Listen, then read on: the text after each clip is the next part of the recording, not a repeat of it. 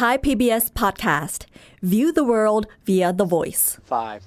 four, three, two, one, zero. Liftoff. Greg is in the first stage. It's the first stage on the stage.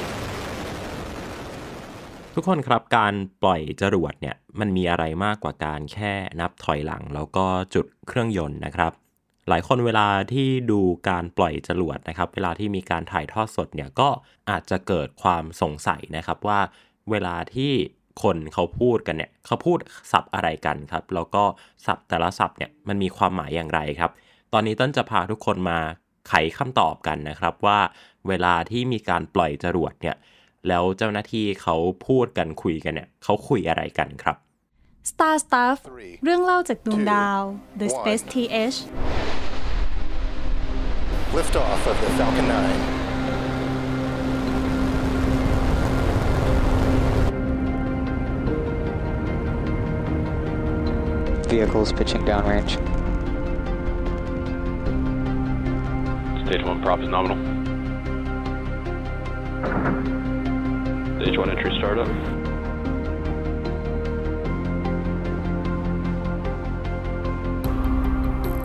Stage 1 is transonic. Stage 1 landing we're in startup. Stage 1 landing leg deploying.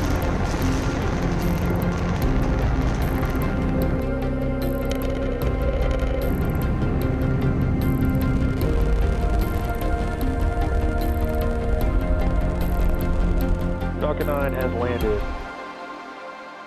สวัสดีครับ ผมเติ้ลนัทนนท์ดวงสุงเนินครับ วันนี้เราจะมาคุยกันในรายการ Star Stuff Podcast นะครับ ว่าด้วยเรื่องของสิ่งที่เราอาจจะได้ยินกันบ่อย แล้วก็เชื่อว่าหลายคนถ้าใครที่ติดตามข่าวสารในวงการอวกาศ หรือว่าติดตามการปล่อยจรวดนะครับ ในแต่ละครั้งเนี่ยเราก็จะได้ยินคำศัพท์ต่างๆนะครับ ที่ทางเจ้าหน้าที่หรือว่าวิศวกรณฐานปล่อยเนี่ยเขาพูดคุยกันผ่านวิทยุครับ แล้วก็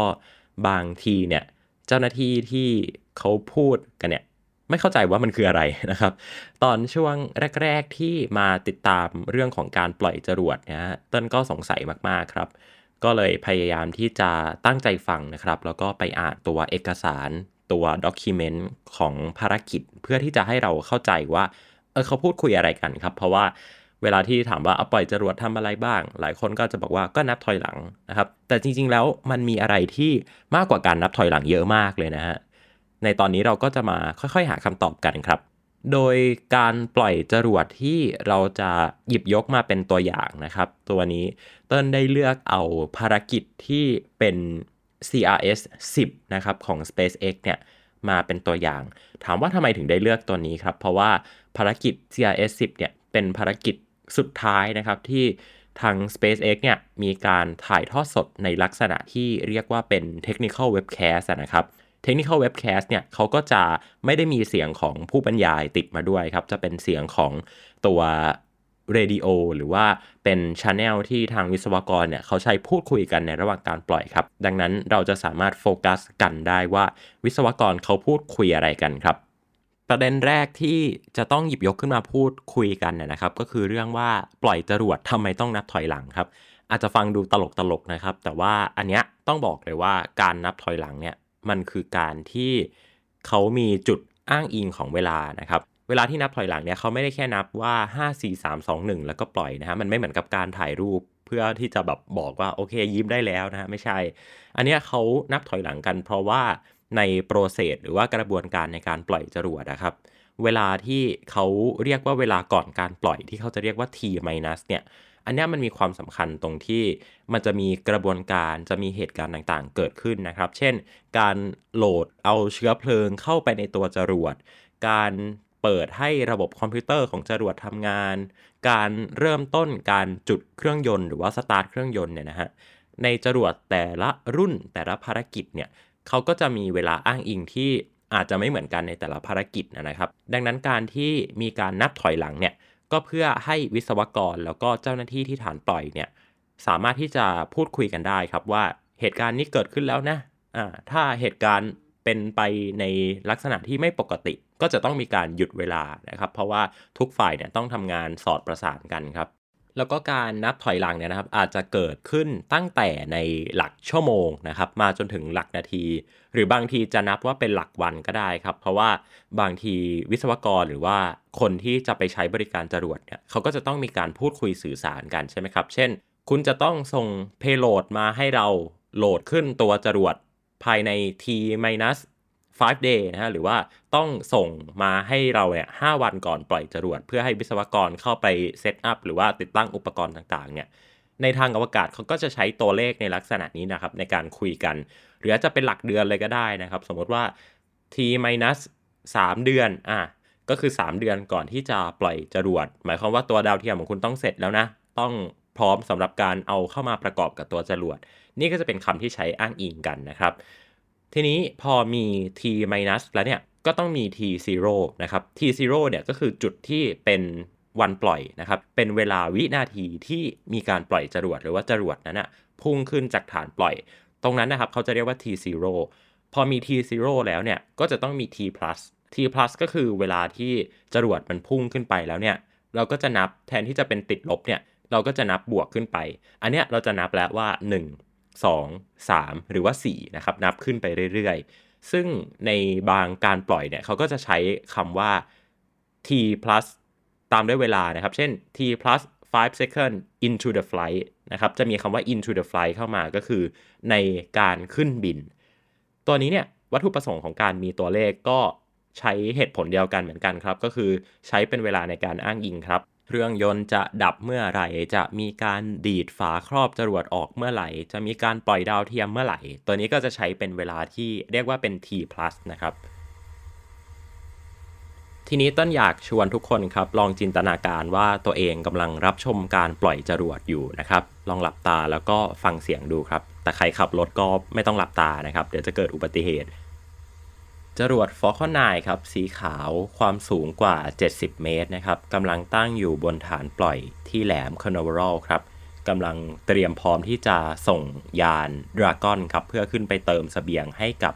สถานีอวกาศนานาชาติครับ ควันสีขาวครับพวยพุ่งออกมาจากตัวจรวดครับ บ่งบอกว่าตัว Falcon 9 นี้มีเชื้อเพลิงอยู่ด้านในเรียบร้อยแล้วครับ ควันสีขาวที่เราเห็นกันนี้เนี่ยก็คือเป็นออกซิเจนเหลวครับที่ ระเหยออกมา ย้อนเวลากลับไปนิดนึงครับ ก่อนที่ Falcon 9 จะมาตั้งอยู่ตรงนี้ได้เนี่ย ปกติแล้วจรวด Falcon 9 ครับ จะถูกนำมาตั้งบริเวณฐานปล่อย อยู่ที่เวลาประมาณ t 24 hour จนถึง t 10 hour ครับ ก็คือ 10 ชั่วโมงก่อนที่จะมีการปล่อยเนี่ย ตัว Falcon 9 จะต้องตั้งอยู่บนฐานปล่อยเรียบร้อยแล้วนะครับ ในขณะที่เวลา t 8 hour ครับ ก็จะมีการเริ่มต้น countdown นะครับ ที่เขาเรียกว่า countdown initiation แล้วก็มีการทำสิ่งที่เรียกว่า launch vehicle power up ครับ ก็คือมีการจ่ายตัวไฟฟ้าเข้าไปในตัวจรวดครับ ก็จะมีการสื่อสารกันครับ ระหว่างตัวคอมพิวเตอร์ที่ฐานปล่อย แล้วก็ตัวจรวด Falcon 9 ของเราครับ ในขณะที่เวลา 6 ชั่วโมงก่อนการปล่อยนะครับ เจ้าหน้าที่ก็จะปล่อยบอลลูนตรวจสภาพอากาศครับ เพื่อดูว่าในวันนั้นเนี่ย Falcon 9จะสามารถบินขึ้นได้อย่างปลอดภัยหรือเปล่า ถ้าเกิดตรวจอากาศแล้วพบว่าสามารถบินขึ้นได้ ก็จะเริ่มต้นการนับถอยหลังต่อไปครับ เวลาประมาณ 4 ชั่วโมงก่อนการปล่อยครับ ก็จะเป็นช่วงที่เจ้าหน้าที่จะตัดสินใจว่าตัว Falcon 9ของเราเนี่ย พร้อมสำหรับการโหลดเชื้อเพลิงเข้าไปในตัวจรวดหรือเปล่านะครับ แล้วก็การโหลดเชื้อเพลิงเนี่ยก็จะใช้เวลาประมาณ 1-2 ชั่วโมงนะครับ โดยเชื้อเพลิงที่จะเข้าไปในตัวจรวดเนี่ยก็จะมี 2 ตัวด้วยกันนะครับ ก็คือตัวออกซิเจนเหลวครับที่ใช้เป็นตัวออกซิไดเซอร์สำหรับช่วยในการเผาไหม้แล้วก็ตัวเชื้อเพลิงเคโรซีน RP1 นะครับ ตัวนี้ก็จะใช้เวลาในการโหลดพอสมควรครับ ถามว่าทำไมต้อง โหลดเชื้อเพลิงเข้าสู่ตัวจรวดในเวลากระชั้นมากๆนะครับ เพียงแค่ 2 ชั่วโมงก่อนการปล่อยทำไมไม่โหลดเข้าไปก่อนหน้านี้ อันนี้เหตุผลก็เพราะว่าตัวเชื้อเพลิงที่ Falcon 9 ใช้นะครับ เขาใช้เทคนิคที่เรียกว่า Super Chilling นะครับ ก็คือการทำให้ตัวเชื้อเพลิงเนี่ยมันเย็นจัด เพื่อที่เราจะสามารถอัดเชื้อเพลิงไปได้เยอะๆครับซึ่งช่วงนี้แหละครับที่เราจะเริ่มเห็นตัวควันสีขาวพุ่งออกมาจากตัวจรวด Falcon 9 ครับ แล้วก็ช่วงเวลาที่ เราจะได้ยินอะไรเยอะหน่อยนะครับ ก็คือช่วงประมาณ 15-13 นาทีก่อนการปล่อยครับ ซึ่งเป็นช่วงก่อนที่จะมีการเริ่มถ่ายทอดสดสัญญาณออกมาเล็กน้อยครับ ปกติแล้วเนี่ย ตอนนี้ Falcon 9 เวลาปล่อยเนี่ย เราจะไม่ได้ยินการทำ Lunch Poll กันนะครับ จะเป็นการให้สัญญาณ Go for Lunch จาก Director ในช่วงสุดท้ายครับแต่ว่าก่อนหน้านี้ครับ SpaceX เองก็เคยมีการถ่ายทอดการทำ Lunch Poll นะครับ การทำ Lunch Poll เนี่ยก็เหมือนกับ เป็นการเช็คความพร้อมจากฝ่ายต่างๆนะครับ ว่าหน้าที่ของตัวเองเนี่ยสำเร็จลุล่วงแล้วหรือยังเกิดปัญหาอะไรไหมนะครับ ซึ่งทุกคนจะต้องให้คำสั่ง go นะครับ หรือว่าการบอกว่าฝั่งของตัวเองเนี่ยพร้อมแล้วสำหรับการปล่อยครับ มาลองฟังตัวอย่างการทำ lunch poll กันครับ Attention on countdown one. This is the LC. All stations, please give me your go no go for launch. VC. Go. GC. GC go. GS. Prop. Props go. AVI. AVI go. Radiation. Rad go. Flight software. GNC. GNC go. Ground. Ground is go. RC.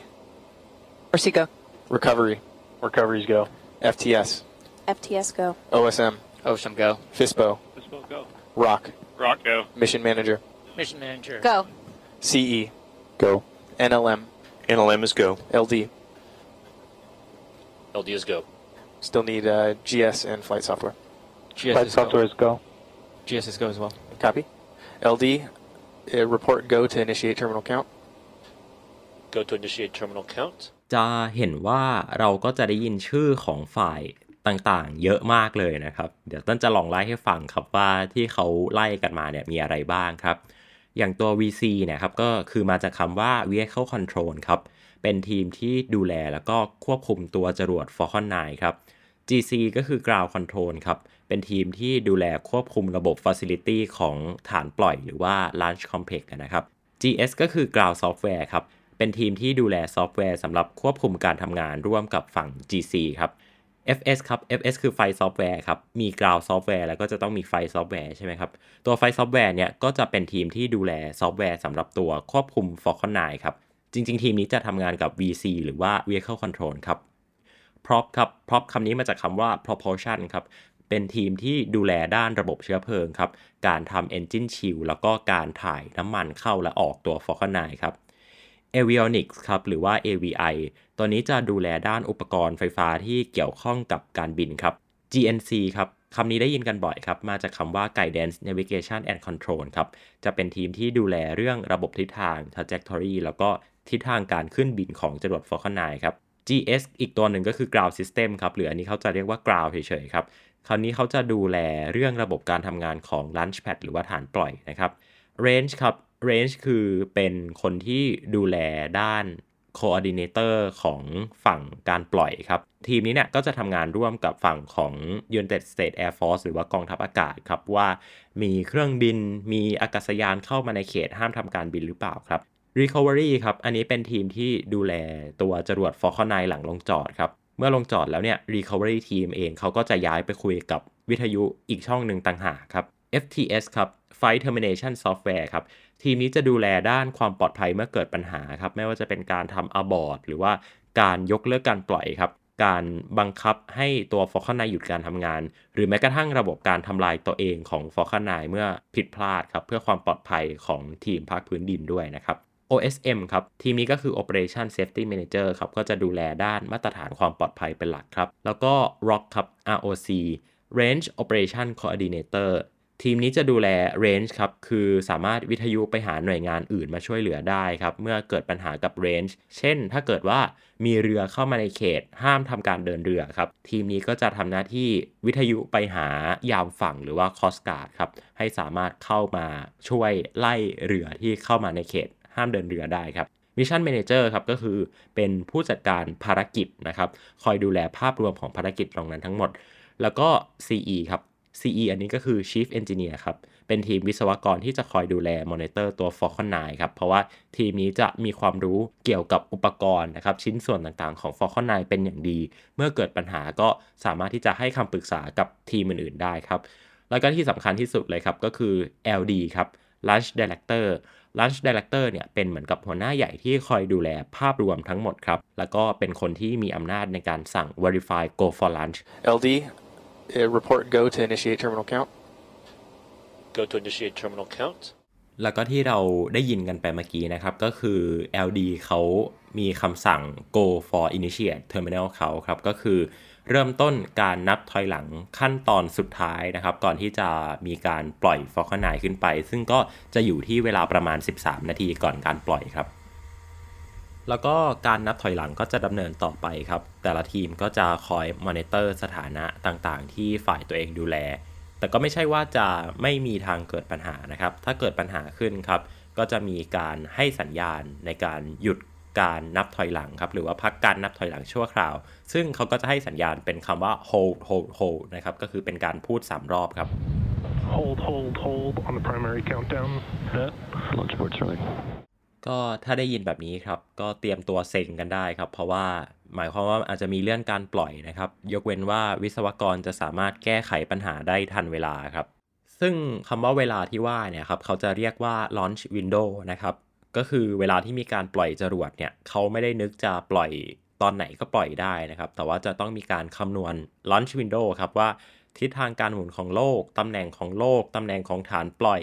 ตำแหน่งของวัตถุที่จะส่งยานไปสำรวจเนี่ยก็จะต้องตรงกันนะครับ แล้วก็ทางวิศวกรต้องคำนวณเอาไว้อย่างละเอียดเรียบร้อยแล้วครับ ถ้าเกิดว่ามีการ hold เลยช่วงเวลา lunch window ที่กำหนดเอาไว้นะครับ ก็จะต้องเลื่อนไปยังวินโดว์ถัดไปครับ ทีนี้ครับถ้าทุกอย่างปกติเนี่ยเขาก็จะนับถอยหลังมาเรื่อยๆนะครับ แล้วก็ระหว่างนั้นเนี่ยก็จะมีการ รายงานความคืบหน้าต่างๆ ครับ เช่น T-6 minute ครับ จะเป็นช่วงที่ Falcon 9 เนี่ย เข้าสู่ internal power mode ครับ ก็คือใช้ตัวพลังงานจากด้านในตัวจรวดครับ ไม่ได้ใช้ไฟฟ้าของฐานปล่อยแล้วนะครับ And Falcon 9 is on internal power.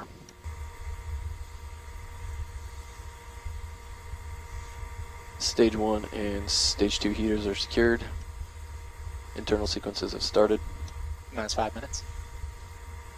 Strong back retract ครับ ก็คือการที่ Stage one วิศวกร and stage two ดึงเอาตัว pressing แข forward น strong back ที่ใช้ retract ยึดติดกับตัวจรวดไว้ที่ฐานปล่อยออกครับ เพื่อให้ตัว Falcon 9 เนี่ย เตรียมพร้อมที่จะพุ่งทะยานขึ้นครับ จะอยู่ที่ประมาณ 5 นาทีก่อนเวลาปล่อยครับ และช่วงเวลาที่เรียกได้ว่าสำคัญมากๆสำหรับการปล่อยเนี่ยนะครับ ก็คือ 1 นาทีก่อนการปล่อยครับเจ้าหน้าที่จะต้องให้สัญญาณ ready for launch ครับ ก็คือถ้าใครที่ทำงานอะไรอยู่เนี่ย ก็จะถูกตรวจสอบนะครับ ถูกตรวจเช็คว่าพร้อมไหมครับ เช่นแบบนี้ครับ FTS operator, verify AFTS is ready for launch. AFTS is ready for launch. ก็คือมีการตรวจสอบเพิ่มเติมเล็กน้อยครับ VCDC, verify Falcon 9 and Dragon Arm startup. Falcon 9's in startup. Dragon is in startup. ก็จะมีการตรวจเช็คนะครับว่าทั้งตัวยานอวกาศแล้วก็ตัว Falcon 9 เนี่ย เตรียมพร้อมสำหรับการปล่อยแล้วครับ หลังจากนั้นก็จะเกิดเหตุการณ์นี้ครับ Stage 1 and Stage 2 pressing for flight. LD, verify go for launch. LD verifies go for launch. เรียกได้ว่าเป็นคำที่สำคัญที่สุดในการปล่อยนะครับ ก็คือตอนที่ Launch Director หรือว่า LD เนี่ยให้สัญญาณ go for launch ก็คือเริ่มต้นการปล่อยครับ T minus 30. ก็จะอยู่ในช่วงเวลาประมาณ 30 วินาทีก่อนที่ตัวจรวด Falcon 9 จะบินขึ้นครับ ซึ่งระหว่างนี้เนี่ยก็จะมีการทำงานของตัวคอมพิวเตอร์ T-minus ที่ตัว Falcon 9 ครับ เริ่มต้นทำงานทุกอย่างนะครับ Falcon ตอนนี้9 Falcon 9 configured ทำ for งาน flight ด้วยตัวเองแล้วครับ หลังจากนั้นก็จะเป็นการนับถอยหลัง 10 วินาทีสุดท้ายครับ T minus 10, 9, 8, 7, 6, 5, 4, 3, 2, 1, 0. Liftoff. Dragon's in the first stage. It's the first stage on the stage. Falcon 9 is on TC deception. All operations on Comet.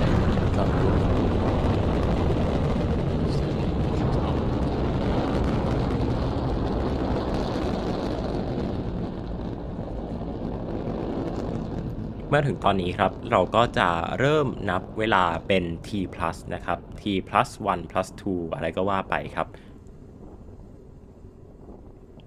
ระหว่างนี้ครับก็จะมีการรายงานสถานะของตัว Falcon 9 เช่นกันนะครับคำที่เราจะได้ยินบ่อยๆ ก็คือคำว่า max q นะครับ หรือว่า maximum dynamic pressure อันนี้เนี่ยจะเป็นช่วงที่ตัวจรวดเนี่ย จะรับแรงเค้นหนักที่สุดนะครับ เรียกได้ว่าถ้าผ่านช่วงนี้ไปแล้วเนี่ยก็ยากครับที่จะมีเหตุการณ์อะไรสำคัญสำคัญ เช่นการที่จรวดเกิดระเบิดขึ้นนะครับ พอผ่านช่วง Max Q ไปได้แล้วเนี่ยวิศวกรก็โล่งอกกันครับเตรียมสู่ขั้นตอนถัดไปก็คือการที่จรวด stage แรกแล้วก็ stage ที่2เนี่ยแยกตัวกัน แต่ก่อนหน้านั้นครับก็จะต้องมีเหตุการณ์ที่เรียกว่า MECO นะครับหรือว่า Main Engine Cut Off นะครับ MECO ครับ MECO. Stage separation. Stage separation. Stage Separation ก็คือช่วงที่ตัวจรวดทั้งสองท่อนแยกตัวออกจากกันนะครับ Stage 1 is under its flip. Stage 1 ก็เดินหน้าเข้าสู่ maneuver ที่เรียกว่า flip maneuver ครับ ก็คือการ พลิกตัวกลับครับ เพื่อที่จะทำสิ่งที่เรียกว่าการ boost back burn ครับ เป็นการจุดจรวดเพื่อให้กลับลงมาลงจอดณฐานปล่อยครับ Stage 1 boost back burn has started. แล้วก็หลังจากนี้ก็ไม่ยากแล้วครับ เพราะว่า สิ่งที่เขาบรรยายก็คือสิ่งที่ปรากฏบนหน้าจอนะครับ ไม่ว่าจะเป็นการที่จรวดสเตจแรกครับ สามารถที่จะกลับลงมาลงจอดที่ฐานปล่อย หรือการแยกตัวของยานอวกาศ หรือที่เรียกว่า spacecraft separation ซึ่งก็นับว่าเป็นจุดสิ้นสุดของภารกิจการปล่อยครับ ที่เหลือก็เป็นหน้าที่ของทีมที่ควบคุมยานอวกาศ หรือว่าดาวเทียมของเราที่จะต้องรับหน้าที่ในการประสานต่อแล้วครับ อย่าลืมนะครับที่เติ้ลบอกตอนแรกว่า ในแต่ละภารกิจ ในจรวดแต่ละรุ่น ในแต่ละการปล่อยเนี่ย ก็จะมีลักษณะของ process แล้วก็การนับถอยหลังที่แตกต่างกันนะครับ อันนี้ก็คือเอามาให้ดูเป็นตัวอย่างเฉยๆครับ ซึ่งปกติแล้วเนี่ย เวลาที่เขาจะปล่อยจรวดกันนะครับ เขาก็จะมีการปล่อยเอาตัวด็อกิเมนที่เป็นระยะเวลาต่างๆ ออกมา ให้เราสามารถที่จะไปดูก่อนได้นะครับ อันนี้ก็เป็นเทคนิคหนึ่งครับที่เต้นใช้เวลาที่จะต้องบรรยายเรื่องของการปล่อยจรวดต่างๆนะครับ ก็จะต้องไปเช็คก่อนครับว่าในวินาทีที่เท่าไหร่จะเกิดเหตุการณ์อะไรขึ้น เพื่อที่จะให้เราสามารถเข้าใจการปล่อยได้ครับ ทีนี้ความน่าสนใจก็คือในการปล่อยจรวดที่แตกต่างรุ่นไปเนี่ยมันไม่ได้มีแค่เรื่องรุ่นนะครับ มันมีเรื่องของภาษาด้วย อันนี้อีกคลิปหนึ่งที่อยากที่จะเอามาให้ลองฟังครับ เป็นตอนการปล่อย กล้องโทรทัศน์อวกาศ James Webb Space Telescope ครับ ซึ่งอันนี้เนี่ยมันเท่ตรงที่ว่าทีมที่ปล่อยนะครับ เป็นทีมฝรั่งเศสครับ เขาพูดฝรั่งเศสกัน 9, 8, 7, 6, 5, 4, 3, 2, unité, top. Allumage Vulcain. start. Donc, mise à feu du moteur. Allumage UAP, décollage. Nuage. Trajectoire est nominale. เมื่อสักครู่ก็จะเป็นเสียงของทีมปล่อยของฝั่ง Ariane Space นะครับ ทีนี้มาลองฟังของญี่ปุ่นกันบ้างครับ ウォーターカーテン散水開始 So launch deck water curtain starts. フライモッドモードオン Flight mode on.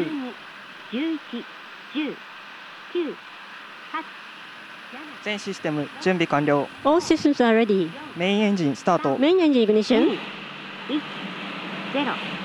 リフトオフ Lift off.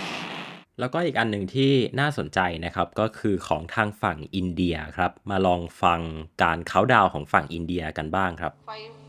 four, three, two, one, zero. इस समय आप अपनी स्क्रीन पे देख रहे हैं दो S two hundred rocket plus five second दोनों का प्रज्वलन हो गया है और उससे छह सौ चालीस टन वाले मार्क थ्री रॉकेट नौगन को ऊपर की ओर लेके जा रहे हैं We have a lift off. We have a lift off. A perfectly normal lift off. S200.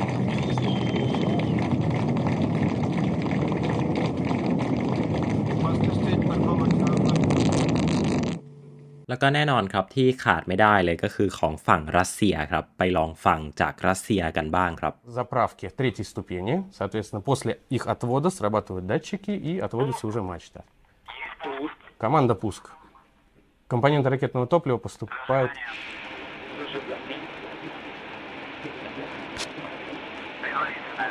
Предварительно.